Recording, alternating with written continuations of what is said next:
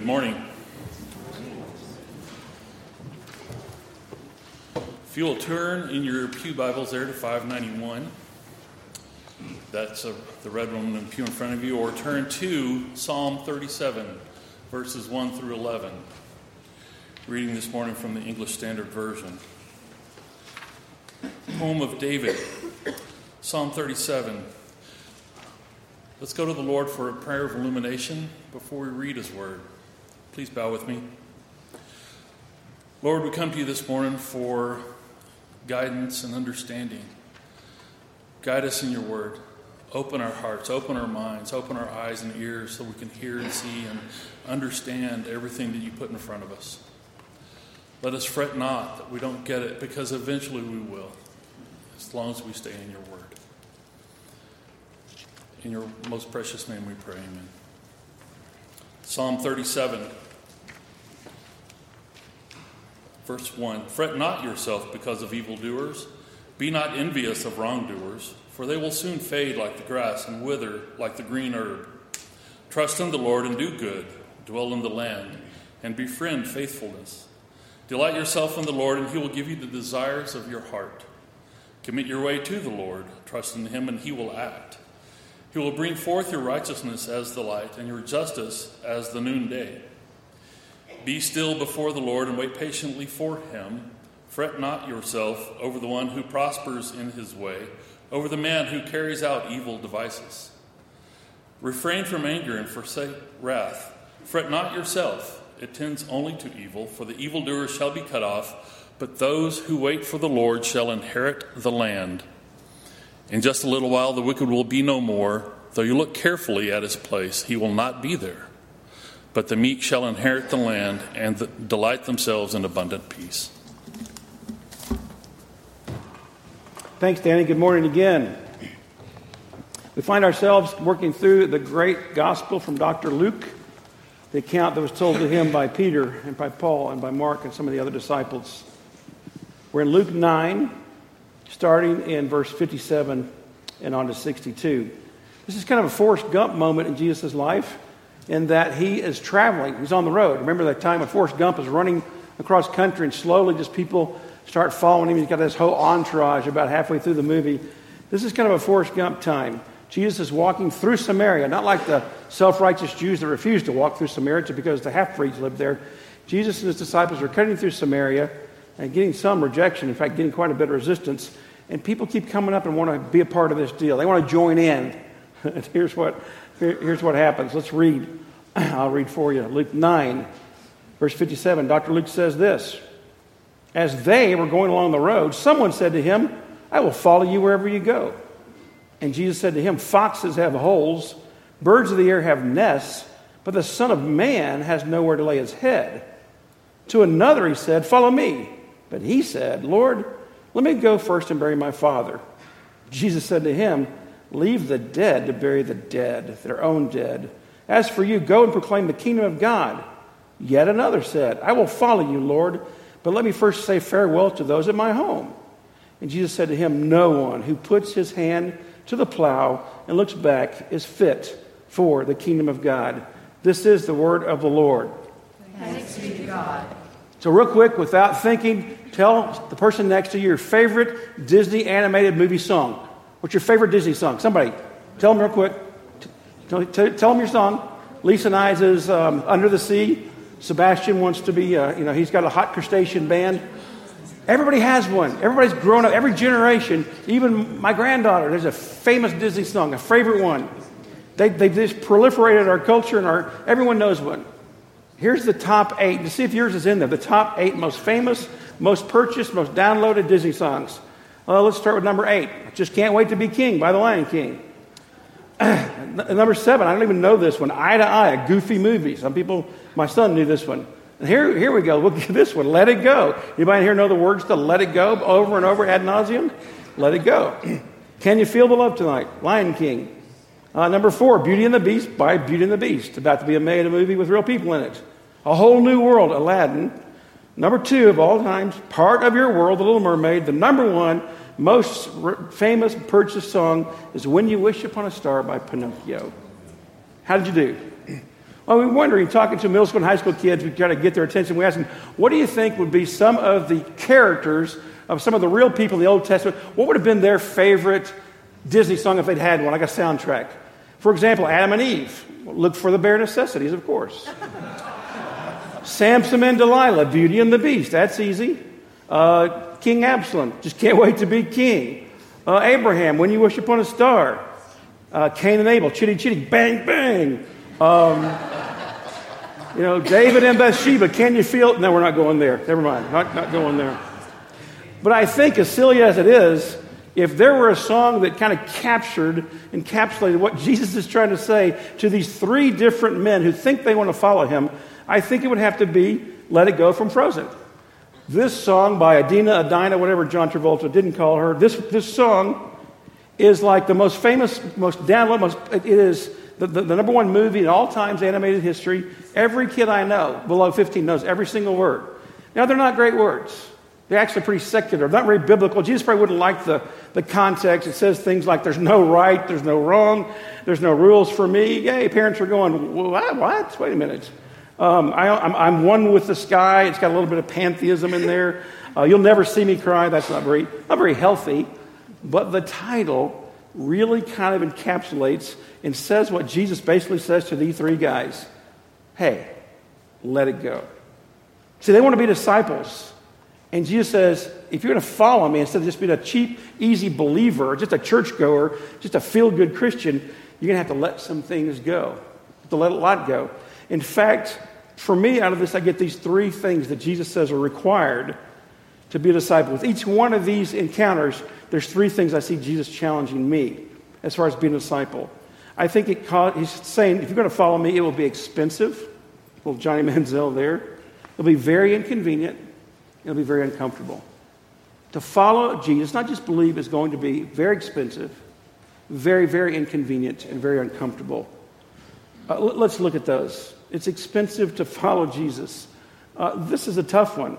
It, has it cost people to follow Jesus? Well, those people, because look at this guy. This first guy comes up to him and says, Hey, he's one of the only guys, by the way, that comes up to Jesus and says, I'll follow you. Everybody else, Jesus says, Will you follow me? This guy says, I'll follow you. And Jesus does this weird, non sequitur, random, you know, kids say that's random. It's a real random answer. i am ready to follow you. He goes, Well, you see these foxes over here living in these holes on the road here? See all these birds? They have homes, don't they? I'm homeless. For three years, me and these guys have slept on the road. We have very little of anything. Jesus said, I'm so poor when they kill me, I'm only going to have one piece of clothing on my body. You ready for that? You all about that? You, you want to do that? And then he uses a strange phrase. He doesn't say the Son of God has nowhere to lay his head. He doesn't say the Messiah, the Lord. Je-. He says the Son of Man has nowhere to lay his head. Because what he's saying, when I was the Son of God, I was in luxury. I was in cosmos. I had everything, the angels. I had all the, all the cost and the abundance of, of God the Father in the cosmos, and I gave it all up. It was expensive to be here. And it is expensive. These guys that end up falling, them, one of them hangs himself. John's beheaded. Peter is hung upside, down, crucified upside down in Rome. Some are sawed in two. Some have their skin flayed off. John dies in prison on Patmos. It's very expensive to follow Jesus Christ. If you live in another country, another religion, and you follow Jesus, you lose your family, you lose your job, and horrifically, sometimes you lose your head. In America, we have it pretty easy, don't we?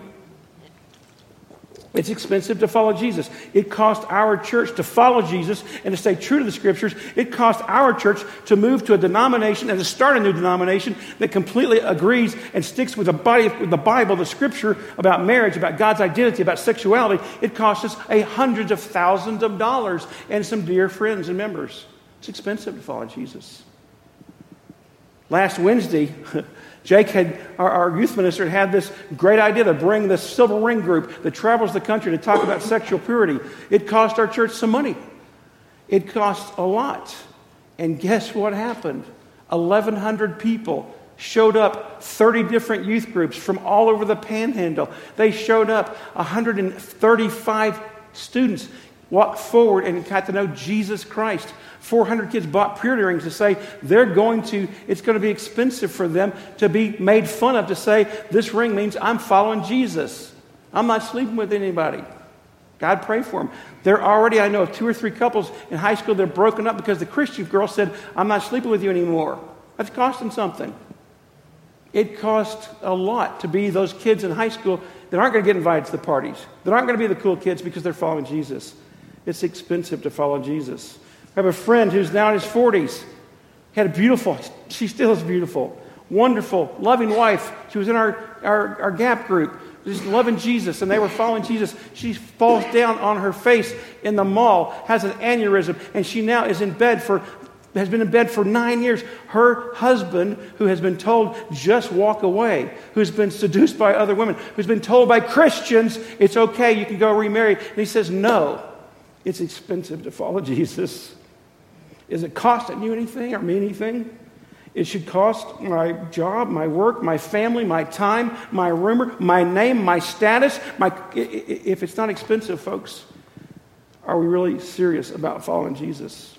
And not only is it expensive, the second guy shows how inconvenient it is. By the way, Paul gives us a great verse. He says, All that stuff to me is rubbish compared. He says it this way. Thanks, EA, for following me very well. Listen to Paul. I count everything as loss because of the surpassing worth of knowing Christ Jesus my Lord. For his sake, I have suffered the loss of everything and count it as rubbish in order that I might gain Christ. Paul is wealthy. His name is Saul. He's a leader in, Jer- in Jerusalem. He's a rabbi of rabbi. He's been trained. He's on the top of the democratic society, social. He's got it all. And he gives it away and says, it's like, the actual word, folks, our, our English is a little too easy. He says it's like dung. We know what dung is in West Texas. He's like, all that stuff to me is like cow dung. It will be expensive. It also says it'll be inconvenient. Look at the second guy. Jesus walking along with his little Forrest Gump group on the road. He looks over another guy says, why, why don't you follow me? And the guy says, uh, Okay, just let me go home and bury my father. And Jesus very inconveniently says, No. We're on our way out of here. We'll be gone. The bus is leaving. Let the dead bury the dead. And you're like, whoa, Jesus. Because Jesus doesn't do funerals. Have you noticed? Jesus doesn't go to funerals because he doesn't believe in them. And when he does, he, funeral directors hate him because he, he, he disrupts things. He brings the body back to life. Not great for funeral directors. Lazarus comes out of the tomb. The little boy comes out of the coffin. The girl comes out of the sick room. Jesus doesn't do funerals because he doesn't believe in death, because he came to conquer death. And he says, if you're a dead person, if you don't know my Father, if you don't know Jesus, if you don't know me, you're dead. Let the dead be fixated on the death. Let the dead think that death is the end because it's not. Death is not the champion. Death is a doorkeeper. Death is just a gardener. Death is just a start. He's like, if you're all about that and you think that's the end. See, the guy's father isn't even dead, we know, by the way. It doesn't say that my father is dead. It's a Jewish axiom. It says, I need to stay home until my father's dead. It's not convenient for my family right now. It's not convenient. She says, You're dead. Go bury the dead. Go do your dead thing. It's going to be very inconvenient to follow Jesus. It's going to disrupt your life. Jesus disrupts where he goes into the temple and disrupts all that perfect little pr- program they have. He's always disrupting things. Is your life disrupted by Jesus at all, or is it just convenient? Is that why Christ came to die so that we could be convenient? Every day, because we're here downtown where God put us, we're very inconvenienced. Because people walk in this door, some of them are con artists, some of them are starving to death, some of them have nothing. And they come in at the door of the church because someone told them the church is supposed to be like this. And it's so inconvenient. And Murray Gossett every single time, stops his busy schedule, stops what he's doing, and sits down and talks with them. The rest of us kind of hide and go through the different doors and turn our lights off. Murray sits with them. It's so inconvenient and gives them and shows them the love of Christ without enabling them. This weekend we went on a last weekend we went on a middle school retreat. That sounds inconvenient to most of you. You know, me and Jake and Anna in high school, we went on, we took 20 middle school kids. We went to Oklahoma uh, because they need missionaries. I don't know. We went to Oklahoma and we went to Bricktown. And we got up Saturday morning, we went and rode the canal boat. And then we went and ate Italian food at Zio's. And then went to the climbing, and we, they, not, not we, they climbed up these rock silos and these for hours. Then we went and ate dinner, and then we drove to Clinton, Oklahoma, and then we had dinner, and we had a worship service, and then we had small groups, and then they went swimming at 11:30, even though the manager. Anyway, and finally at 12:15 at night, I'm laying down, going, ah, "Okay, it wasn't too bad." And the phone rings. One of our middle school girls is on the phone with a friend of hers back in Amarillo who's thinking about suicide. And I'm buying, I got to put my clothes back on and go out and get on the phone with this kid for two hours. And I thought, I really don't get it sometimes, Lord. This is a dear, precious life. It is going to be inconvenient, folks. You're going to have to be inconvenienced when God puts people who don't have what we have in this church and ask you to do something about it. It's inconvenient to go down to the old Y as for those doctors and nurses and volunteers and, to see people who don't have health care. It is inconvenient to get up to a Bible study at 5 o'clock and be with your brothers. I, we have 11 senior guys who are busier than they could ever be trying to get, and they get up at 5.30 and have Bible study with us. That's real inconvenient. It's inconvenient to follow Jesus. He will disrupt your plans. If you're a control freak, if you're a goal setter, it is going to be inconvenient. There's nothing like it. Christ, Christ says this. The scripture says this in Luke 9 23. And he said to everybody, If anyone wants to come after me, let him deny himself, take up his cross daily, and follow me. You think a cross is inconvenient? You have to drop everything you have in your hands it's splintery, it's heavy, and it leads you to your death. Is that your idea of convenient Christianity? Where are we being inconvenienced as a church? Where are we open personally to make God inconveniencing us? And then the third one is really interesting. So, again, it's expensive to follow Jesus. It's very, very inconvenient. It's very uncomfortable. Listen to this. So then he looks at another guy. He says, You want to follow me? Oh, yeah, I'd like to, but let me go home and say goodbye to my family and get everything in order. Jesus says a strange thing to him. Again, kind of random, it seems like. He says, Nobody who puts their hand on a plow and looks backwards is fit for the kingdom of God. Well, Jesus, that's a mixed metaphor. You're talking about agriculture, now you're talking about heaven. I don't understand. See, Jesus is, they're, in a, they're walking along a road and there's field. Says, You see that farmer over there? You see that guy plowing his field? At the end of his field, at the every end, he has a stone or a rock about every six feet apart at both ends.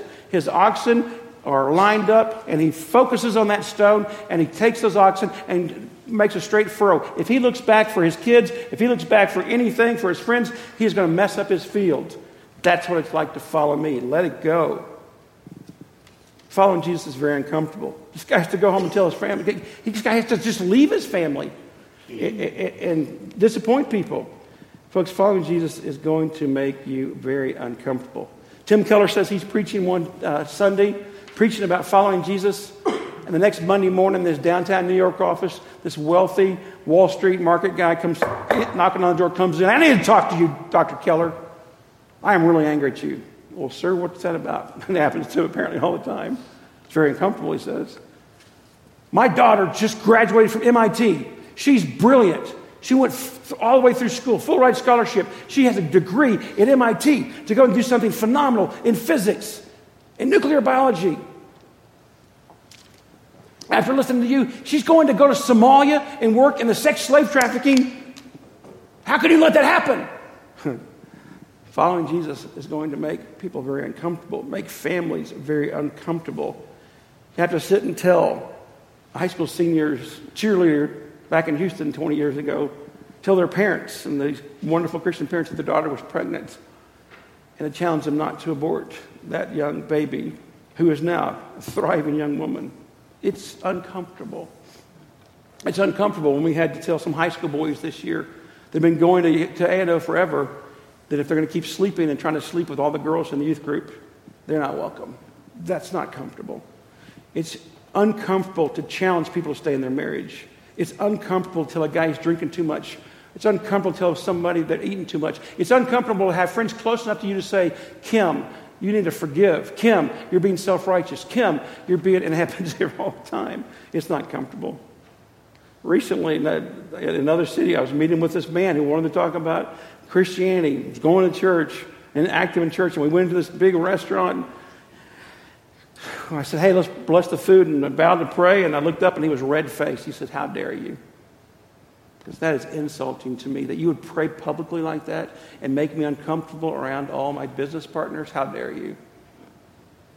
It's uncomfortable to follow Jesus. In fact, Jesus says it like this about how uncomfortable it can be in two scriptures that are really not very comfortable.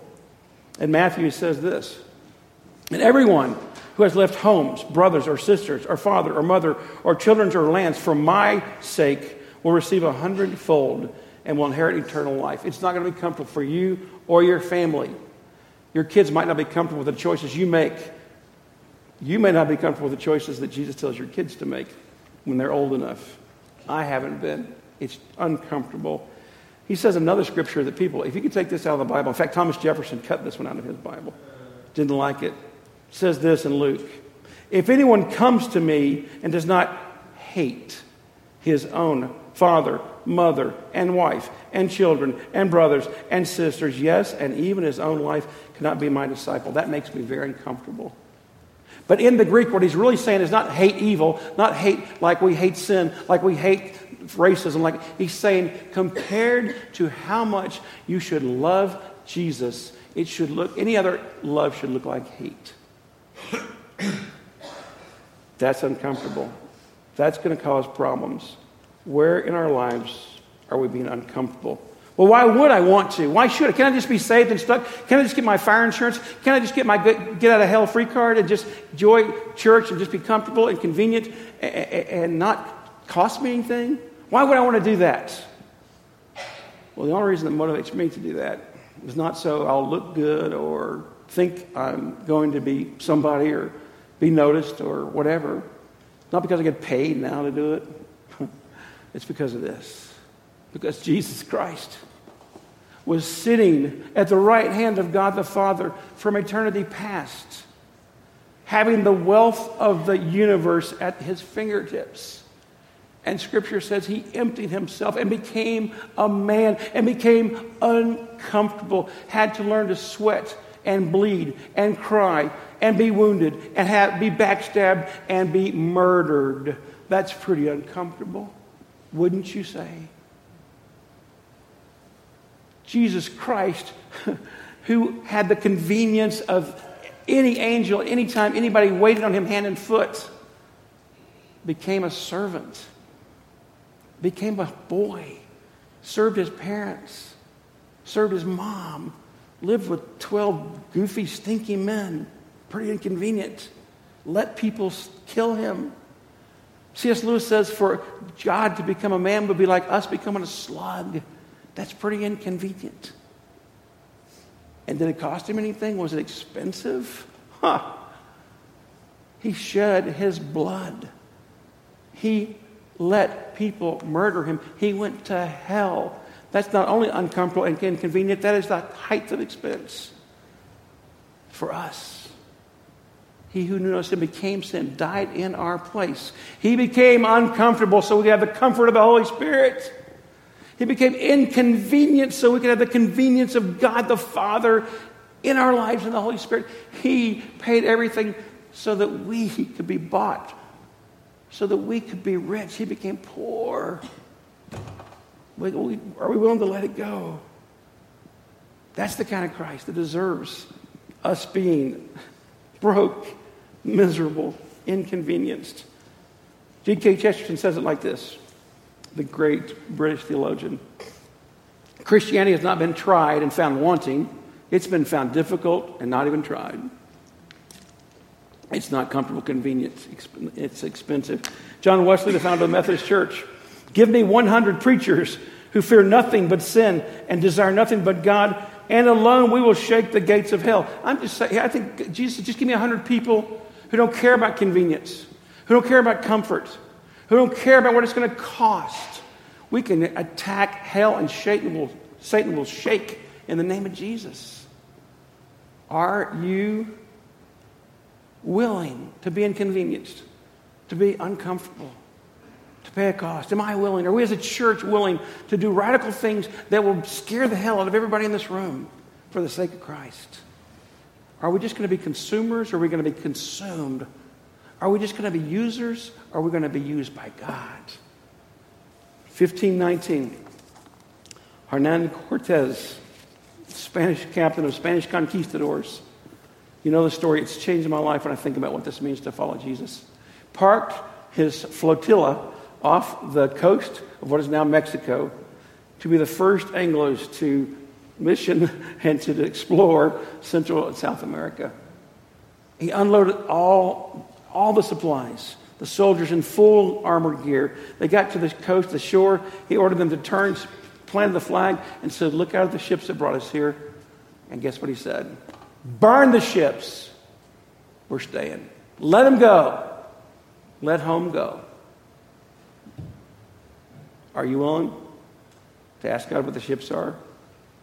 Are you willing to let things go that are keeping you and I and this church from being uncomfortable, inconvenienced, and expensive for God? God bless us.